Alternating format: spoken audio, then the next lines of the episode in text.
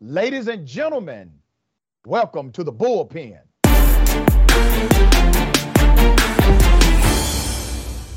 All right, in the bullpen today, we have Kira Davis, host of Just Listen to Yourself podcast and editor at large for Red State. We're going to chop it up about racism in our school system. We're primarily focusing on K through 12 education. Uh, that conversation may go beyond that, but that's at least the genesis. Uh, Ms. Davis, thank you for being on the show. How are you? I am great. Merry Christmas, and thank you for having me on the show. Merry Christmas back to you. I don't want to presume what you know or believe about racism inside of our school systems throughout the country. So, if you would, give us your sentiment and then we'll get into it. Yeah, well, I've long held that uh, our our public schooling system is is very broken and that it's a great example of systemic racism. I think we both agree that I think we both agree that there is a a, a school to prison pipeline that is aimed feels like it's aimed directly at black youth particularly young black men so i started my journey into education as a, the director of an after school program in gary indiana in the uh, mid 2000s and it really opened my eyes to a lot of the challenges. We have specific challenges we have in the black community when it comes to uh, schooling and i don't know that i think racism is as blatant as other people do. I think it's systemic which can often appear as other things. So that's really where i stand on it. You know my dear sister i got to tell you i thought this was going to be more of a debate but this may be more of a discussion about similarities and maybe some well, nuance we'll as far as solution okay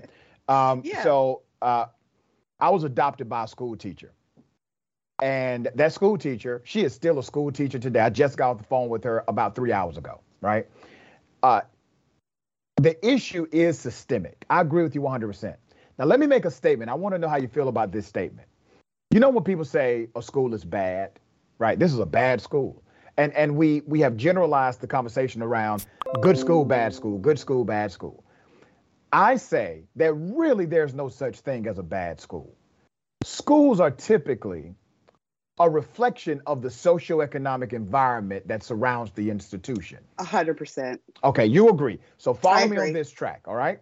Okay. One of the systemic failures of our remedy phase of trying to make sure we have corrective measures in these school systems is the lack of holistic communication and a deconstructing of harmful models between school system and the local government or the surrounding community. Would you agree with that? Yeah, I would put emphasis on the surrounding community. And I think that this is an issue of and I think this might be where we we might disagree on solutions because okay. I do think that part of the issue of systemic racism here is how we fund the schools, right? I mean, mm-hmm. if you put a school in a poor neighborhood, that tax base is going to be low. And isn't it interesting now that we force our kids into the into the districts based on their zip codes. And oh, by the way, Black people are some of the poorest and e- most economically disadvantaged people in the nation. And we have been since the start of this nation when we were taken here against our will. So the whole system from the start is set up on faulty ground. And so I don't think that schools do the, or, or I should say the system does enough to communicate with parents and the people in the communities about what they need and the challenges that they have. This is why I this is what really moved me when I started getting into education. You know, parents and grandparents, I lived in a community where there were a lot of grandparents raising their kids and a lot of grandparents who had, you know, sixth grade, fifth grade educations they didn't know how to advocate for themselves or their students within the public within the public school system they were really victims of a system that was set up not to listen to them and not to give them success in the first place. So i was somebody who would go in and advocate for them and and talk about uh, what solutions they could have for their children. But i found nine times out of ten their concerns were dismissed. It was always, well, we just don't have enough money or we just don't have the infrastructure. I mean, I'm talking years and years ago. I'm talking like 20 years ago. This isn't yeah. like five years ago. So this is something that has been going on for a long time. We definitely agree there. Yeah. So let's talk about the, the racism that that's actually racism, not systemic, but racism in the school system. When we talk about systemic, we're talking about institutions, processes protocol, things like that, because they impact outcome. And you don't need to be racist in order to be part of systemic racism. As a matter of fact, that's usually how it permeates. Individuals who are unaware of their bias continue to um, to engage in ways that create unequal outcomes because they're not aware of their own implicit bias. But let me ask you about the rise of black children committing suicide in the United States of America. Um, a recent study came out that did um, a survey set from 2018 until now showing that the fastest growing group of suicides in America are black children under 13. We've covered some of them on this show, McKenzie Adam, uh, Adams, and some others, uh, who a nine-year-old uh, girl committed suicide because of racism in the school. But it wasn't just racist bullying. Racist bullying happens. That's a real thing. According to all of the reports connected to these suicides that we've covered on Indisputable, it was also the inaction of the administrators who refused to provide an appropriate remedy to protect that child in that situation. What are your thoughts about that and, and the increase of it in our school systems? Well, as a parent, I definitely find that to be uh, heartbreaking. Um, I don't think it's helping that over the last year, year and a half, we've kept kids out of school when a lot of kids really depend on school for social interaction and maybe getting out of home situations that aren't that great. But the other thing is that the stress on children is very real. And I don't think we have the apparatus in the public school system to deal with this. As you said, there are cases where the administration was ignoring kids. I, I'm, I'm an example of this, to be honest. This is how I grew up. I faced a lot of racism as a child growing up in an all white area. And I was called the N word first day of school at six years old and heard wow. it basically every day. This was in the 90s, different place, different time.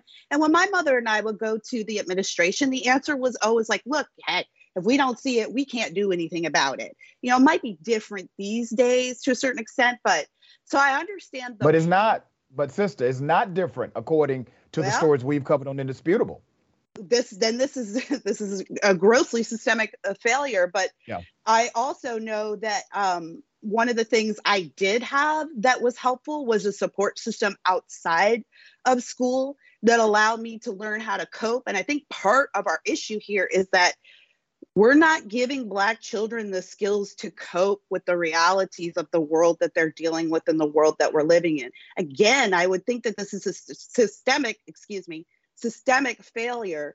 Um, but I mean, it's so much more nuanced than that, isn't it? I mean, this goes back to I mean, why didn't why didn't I choose the route of suicide?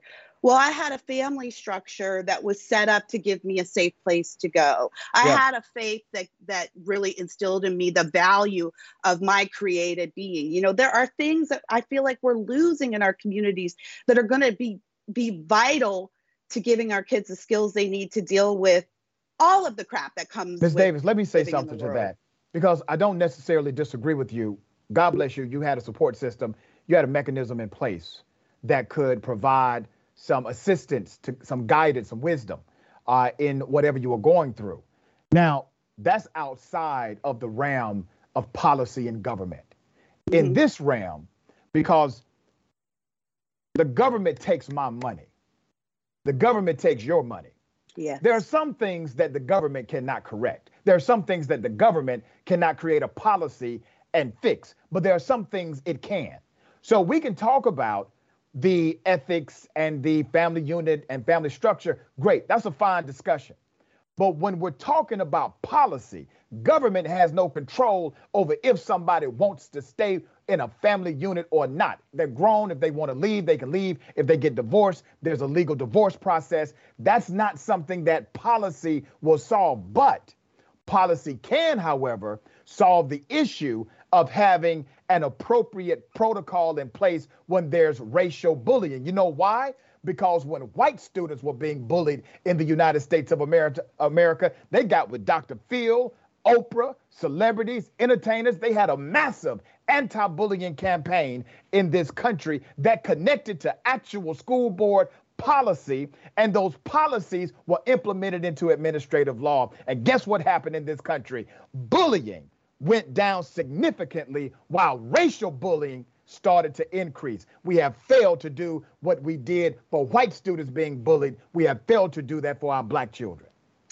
This is where we might agree and disagree. So okay. I think we both agree that I, I agree totally with you. Like we have a policy issue, no doubt. I think the solution is releasing parents and students from schools that force them to stay in these systems that take years and i mean the solutions you're talking about took years took years to get to and yeah. our children don't have years this is why i'm a big advocate of funding students not systems give black parents the chance the opportunity to say you know what this school is failing this school has absolutely no interest in saving my child. This school has absolutely no interest interest in looking into our lives and seeing the challenges that my young black son has. Let me take that money and put him in a school where Black children are valued, where Black children okay. are accepted, where Black children do excel because they're looked at as valuable members of society and not just another statistic in the classroom. You know, the formula has to be just right. So I'm going to read some some data to you uh, that's based on the school choice and the voucher system program. All right. So this is what we know. This is what we've been able to collect. Um, so two years after the program, all right, is implemented typically, this is an average, a student who started at the 53rd percentile actually dropped on average to around the 37th percentile, primarily in math. By and large, those negative effects persisted throughout a four year period for math and science. In Indiana, specifically, students in their voucher program for school choice saw initial dips in math that persisted for four years. An earlier version found the same exact evidence. An Ohio study showed that after three years into the program, the negative impact of students who enrolled into these other schools, they started to fail based on the academic rigor of the program. Here's here's the disconnect. And I understand what you're saying because I actually think choice is good. But the disconnect is this. You take a student, you give them a voucher, you tell them go to this particular school, and if that particular school is still engaged in systemic racism, if that particular school they don't understand you don't tell them to go to the school the parent chooses well, the well school. true they do the, the parent can choose it but so the parent school, can decide if the school is meeting the kids needs or not hear me out it's not an out, issue sister. of an administrator telling them hear me out sister if that institution, but i just want you to frame what school choice is I, am going to frame so it the way i choose to frame it Madam, debate it correctly you don't get to tell me how to frame anything here. I'm not trying to tell you what to do. All right. I'm just trying so to establish a, a, goes, a base for us to work from. A student goes to an institution because they think this institution is going to be the great Hail Mary. is going to be the great savior for. Well, maybe the they just think it's going to be better. Not a Hail Mary, but better. Okay. According to the data, you're wrong. I'm I'm not wrong, and actually, the okay. data. Cite the data back to me. You Cite the data. You Cite have to tell me. me. what districts this, these data are from. Louisiana. I'm going to go ahead and cite it to you. Louisiana. Madam, I'm going to cite it to you. Ask me a question. School. Right, but we're not arguing about. Madam, you asked me where's the data coming from? What district? Asking for the same thing that students I got you, have a choice a in their future. I got you. You did pose a question to me. I'm going to answer that question. Uh, the numbers that I'm citing for you, uh, you can find this at Chalkbeat you can also find this number at U.S. Department of Education and the Louisiana Department of Education, the Indiana School District School Board, Ohio Department of Education, and the D.C. Department of Education. That's where my numbers came from.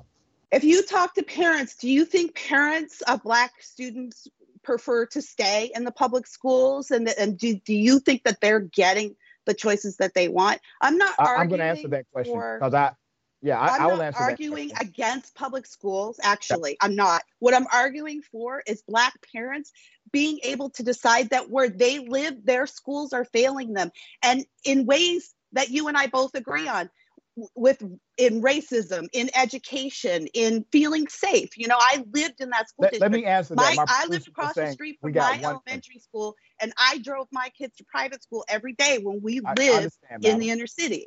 So let so me give you my answer to your question. How we disrupt this system. Right. Let me give you my answer to the question. Um, I do believe that school systems need to be more congruent to the growth and development of our children holistically. It's not just academics, but it's a lot involved in that.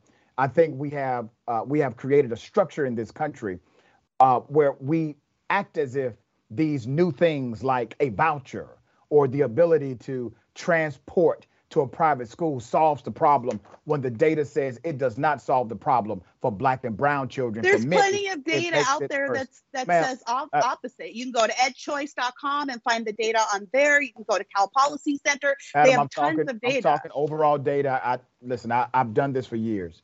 I have too. Is, I've been a school is, choice advocate for 20 years. The data says that without the proper prerequisite training, or curriculum intervention. Students that simply transport to another school fail on average. That's a problem. Well, we have a current failure rate of Black males in public edu- education system right. at almost 50%.